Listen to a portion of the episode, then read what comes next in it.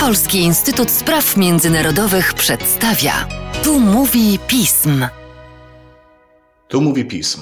Przy mikrofonie Mateusz Jozwiaga wraz ze mną nasz analityk do spraw Kaukazu i Azji Centralnej i co warto zaznaczyć naszym słuchaczom, nowy sekretarz redakcji Polskiego Przeglądu Dyplomatycznego. Arkadiusz Legieć. Cześć Arku. Dzień dobry. 2 października odbędą się wybory samorządowe w Gruzji. Temat, choć mógłby się wydawać pozornie mniej istotny od zeszłorocznych wyborów parlamentarnych, to jednak stawka jest przy nim naprawdę wysoka. W konflikcie partii rządzącej z opozycją wynik wyborów może wnieść nowe argumenty i być może zmienić układ sił na politycznej scenie Gruzji. Arku, powiesz nam coś więcej na ten temat? 2 października w Gruzji odbędą się wybory lokalne. No i z jednej perspektywy są to po prostu wybory lokalne, w których będą wyłaniani przedstawiciele lokalnych wspólnot samorządowych, lokalnych regionów. Wiadomo, że w tego typu wyborach największa rywalizacja dotyczy tego, kto zdobędzie urząd gubernatora stolicy, który obecnie jest zajmowany przez Kake Kaładze, byłego świetnego piłkarza, teraz polityka partii rządzącej Gruzińskie Marzenie. Kaładze ponownie będzie się ubiegał o, o wybór na stanowisko. Jego głównymi konkurentami będą z jednej strony Nika Melia, lider głównej partii opozycyjnej, Zjednoczony Ruch Narodowy, o którym dużo mówiliśmy w ostatnich miesiącach, w ostatnim roku w związku z kryzysem politycznym i powiedzmy z dość zdecydowanymi, czasami radykalnymi działaniami tego polityka. No innym jeszcze konkurentem, który, który wyrósł na, na scenie politycznej w Gruzji w ostatnich miesiącach jest były premier Georgi Gaharia, były premier z list gruzińskiego marzenia, partii rządzącej, który jednak w tym roku opuścił e, macierz partii, utworzył swoje własne ugrupowanie i teraz z jednej strony może być pewnym zagrożeniem dla partii rządzącej, dla Kaki Kaładze, ale z drugiej strony może być również pewnym takim czynnikiem politycznym równoważącym wpływy opozycyjne również na całym spektrum sceny politycznej w Gruzji. To, jaka będzie relacja między, między gruzińskim marzeniem a Georgiem Gaharią, to pokażą na pewno następne miesiące, bo to się będzie wiązało z szeregiem czynników, do których za chwilkę nawiążę. Bo powiedzieliśmy teraz, dlaczego te wybory lokalne po prostu same w sobie są ważne jako wybory lokalne. Wybór lokalnych przedstawicieli, jakieś przetasowania na regionalnej scenie politycznej. No ale z drugiej strony te wybory 2 października, one mają znaczenie większe niż, niż zazwyczaj. Wiąże się to jakby z pewnym powtarzającym się, pełzającym, trwającym od kilku lat kryzysem politycznym w Gruzji, dla którego te wybory są kolejną odsłoną. Jak pamiętamy, kryzys, który się zaczął, którego głównym ogniskiem jest konflikt między rządzącą partią Gruzińskie Marzenie a opozycją, na czele której stoi Zjednoczony Ruch Narodowy, on się w zasadzie, możemy powiedzieć, zaczął w czerwcu 19 roku podczas tej tak zwanej Nocy Gawryłowa, o której mówiliśmy, do której wielokrotnie wracaliśmy. Obecna osłona tego kryzysu dotyczy jednak próby zażegnania tego kryzysu politycznego, która została, jak mogło się wydawać, skutecznie przeprowadzona w marcu tego roku przy udziale Unii Europejskiej i przedstawicielstwa w Gruzji Stanów Zjednoczonych, bo wówczas doszło do zawarcia umowy między partią rządzącą a partiami opozycyjnymi. Ta umowa była potrzebna, ten kompromis między tymi siłami politycznymi był potrzebny, ponieważ od ubiegłorocznych wyborów parlamentarnych w Gruzji partie opozycyjne bojkotowały pracę parlamentu, nie brały w nich udziału, w związku z czym był problem, aby w ogóle obrady parlamentu były ważne, ponieważ był problem ze zgromadzeniem kworum. Dzięki temu porozumieniu Partie opozycyjne zgodziły się na powrót do, do parlamentu, my zresztą o tym też tutaj opowiadaliśmy. No jednak był cały szkopuł w tej sytuacji związany z tym, że porozumienia nie podpisała najważniejsza partia opozycyjna, a więc Zjednoczony Ruch Narodowy. Ta partia cały czas się wahała, cały czas się zastanawiała, czy podpisywać, czy nie. Cały czas grała na tej karcie. Częściowo wracała do parlamentu, ale tylko częściowo. To oczywiście było związane z tym, że głównym zarzutem w tym, tym konflikcie politycznym było to, ze strony opozycji wobec rządzących, że rządzący sfałszowali ubiegłoroczne wybory parlamentarne jesienią ubiegłego roku. Przypomnijmy, że były to kolejne po 2012 roku wybory, w których Gruzińskie Marzenie wygrało. Były to kolejne wybory, w których obserwatorzy międzynarodowi z OBWE przyznali, że oczywiście pewne niedociągnięcia może były w tych wyborach, pewne zarzuty można było pewnie stawiać, ale co do zasady te wybory były demokratyczne, odzwierciedlały wolę społeczeństwa. No jednakże opozycja jako swój główny zarzut wobec rządzących utrzymywała, że te wybory były sfałszowane, w związku z czym bojkotowała pracę parlamentu i mimo zawarcia tego porozumienia przy udziale Unii Europejskiej i Stanów Zjednoczonych, duża i ważna część opozycji cały czas tę pracę parlamentu bojkotowała. Jednakże to porozumienie pozwoliło odblokować funkcjonowanie instytucji politycznych, demokratycznych w Gruzji. Korzystali na tym rządzący, korzystała na tym część opozycji, która, która wróciła do parlamentu. Jednakże to porozumienie było bardzo bezpośrednio związane właśnie ze zbliżającymi się wyborami lokalnymi.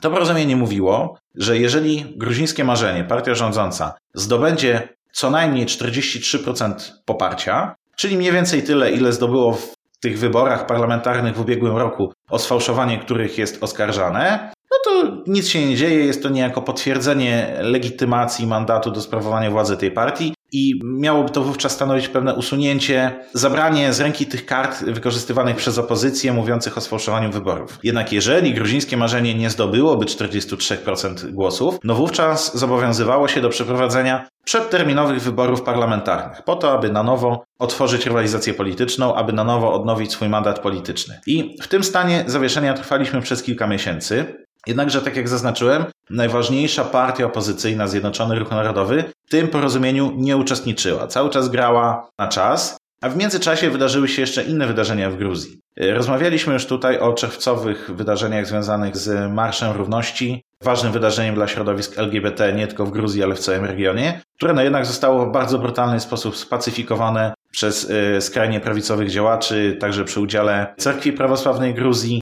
Y, w tych starciach napadniętych wprost zostało około 60 dziennikarzy. Jeden z nich, Laszkarawa, zmarł w wyniku odniesionych ran. To wszystko spowodowało bardzo poważną dyskusję w Gruzji. Z jednej strony nad sferą wartości, nad sferą również zapewnienia bezpieczeństwa przez państwo, jego instytucje osobom, mniejszościom, tak jak to miało miejsce podczas tego marszu, ale to również spowodowało pewien przechył w pewnych nastrojach społecznych. Ponownie politycy zaczęli sobie zdawać sprawę, że wartości konserwatywne, wartości preferowane upowszechniane przede wszystkim przez gruzińską cerkiew prawosławną, która jest jedną z instytucji o największym zaufaniu społecznym, no one znów zyskują na wartości i one znów mogą decydować o rozstrzygnięciach wyborczych. W związku z tym, zarówno e, partia Gruzińskie Marzenie, którą moglibyśmy podejrzewać światopoglądowo o pewien przechył liberalny, jak i opozycja na czele ze Zjednoczonym Ruchem Narodowym w większym stopniu zaczęły się odwoływać do, do tych wartości konserwatywnych po to, aby zagarnąć no po prostu większość społeczeństwa. To spotkało się z, ze zmianą pewnej strategii wyborczej i ogólnie strategii politycznej rządzącej partii Gruzińskie Marzenie, która w ramach właśnie tego przechyłu konserwatywnego no, zaczęła podejmować dość zaskakujące ruchy w relacjach przede wszystkim z Unią Europejską. Gruzińskie Marzenie przede wszystkim, co najważniejsze, zdecydowało się wystąpić, zrezygnować z udziału w tym porozumieniu wynegocjowanym wiosną tego roku, argumentując to tym, że no skoro główna partia opozycyjna nie bierze, wciąż nie jest stroną tego porozumienia, no to nie ma sensu tej sytuacji pozorować dalej.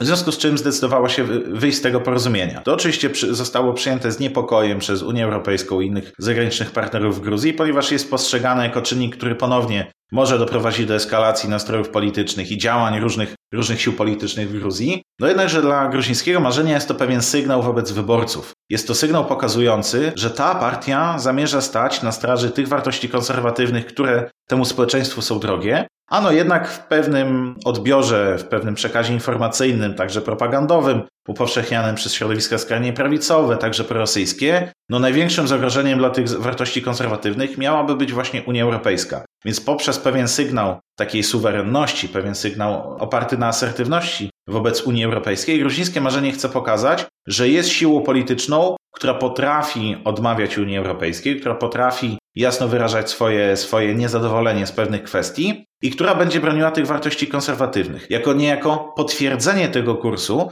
gruzińskie marzenie, jego rząd na czele z Irakiem Garibaszwilim zdecydowało się również zrezygnować z kolejnej transzy pożyczki finansowej od Unii Europejskiej, która miała na celu przeciwdziałanie negatywnym skutkom pandemii Oficjalnie gruzińskie marzenie powiedziały, że po prostu nie potrzebują tej pożyczki, że wystarczająco poradzą sobie bez niej, aczkolwiek no możemy to stricte wiązać z tym wystąpieniem z wynegocjowanego wiosną porozumienia i pokazaniem po prostu, że gruzińskie władze stać na asertywność wobec Unii Europejskiej i stać na to, aby na rzecz celów w polityce wewnętrznej no w jakiś sposób instrumentalizować te relacje z Unią Europejską, które już tak też nakreślając jakiś szerszy kontekst, no w dalszym ciągu pozostaną priorytetem dla gruzińskiej polityki zagranicznej, ale pozostaną też kwestią trudną, ponieważ gruzińscy politycy, gruziński rząd zdają sobie sprawę, że to, co było do osiągnięcia tu i teraz z Unią Europejską, zostało osiągnięte, czyli ruch bezwizowy, czyli umowa o pogłębionej strefie wolnego handlu, czyli przede wszystkim umowa stowarzyszeniowa. O kolejne sukcesy będzie ciężko, w związku z czym ten dobry stan relacji z Unią Europejską tak czy siak Gruzinom uda się zachować. Takie jest przeświadczenie klasy rządzącej, ale można te relacje instrumentalizować na rzecz polityki wewnętrznej, ponieważ coś więcej ugrać w relacjach z Unią będzie na ten moment trudno. Skoro główne partie gruzińskie decydują się na skręt w prawą stronę, czego właściwie możemy spodziewać się po nadchodzących wyborach? Możemy się spodziewać pogłębienia tej destabilizacji sytuacji politycznej w Gruzji, nasilenia starć politycznych, eskalacji tego konfliktu w takich wymiarach, jakie już widzieliśmy w ostatnich miesiącach. Mimo, że te wybory jeszcze się nie odbyły, no to w tym negatywnym scenariuszu, który jest prawdopodobny, to jest scenariusz bardzo prawdopodobny, możemy zakładać, opierając się na sondażach, że gruzińskie marzenie najprawdopodobniej wygra te wybory. Są sondaże, które dają tej partii ponad 50%, są sondaże, które dają tej partii około 40%, aczkolwiek mm, jednoznaczne jest i sama opozycja to przyznaje, że w tych wyborach ciężko będzie z gruzińskim marzeniem wygrać, w związku z czym ta partia w dalszym ciągu będzie konsolidowała swoją władzę w Gruzji, którą nie przerwanie sprawuje od 2012 roku. Ale możemy się również spodziewać tego, że opozycja, tak jak przy poprzednich wyborach, będzie zarzucała politykom gruzińskiego marzenia zarówno na szczeblu lokalnym, jak i na szczeblu ogólnokrajowym, co będzie się oczywiście ogniskowało w TBDC.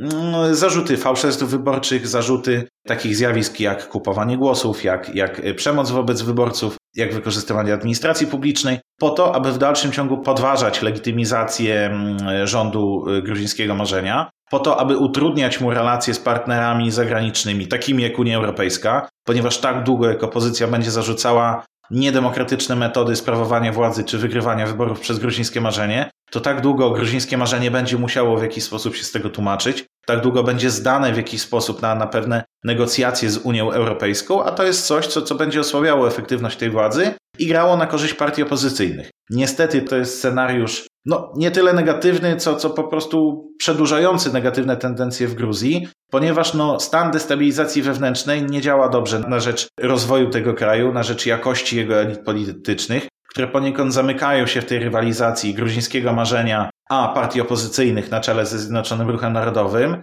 sprawiają, że no, Gruzja w pewnych kwestiach już nie tylko światopoglądowych, ale także gospodarczych, politycznych ogranicza swoje pole manewru oraz staje się bardziej podatna na wszelkie operacje destabilizacyjne, na wszelkie operacje nastawione na zaognienie sytuacji wewnętrznej, którymi z całą pewnością zainteresowane są środowiska prorosyjskie, bezpośrednio dotowane z Rosji, bezpośrednio przez Rosję wspierane, a także sama Rosja, która bezpośrednio ma instrumenty do tego, aby wpływać na sytuację w Gruzji, choćby poprzez eskalację sytuacji na, na pograniczu gruzińsko-osetyjskim. Małe wybory samorządowe, które mogą mieć wielki wpływ na Kaukaz. O czym będziemy z pewnością mówić już po 2 października. Arku, dziękuję Ci za dzisiejszy podcast. Dziękuję. A Państwa zachęcam do śledzenia naszej strony internetowej, czytania biuletynów oraz słuchania podcastów. Do usłyszenia.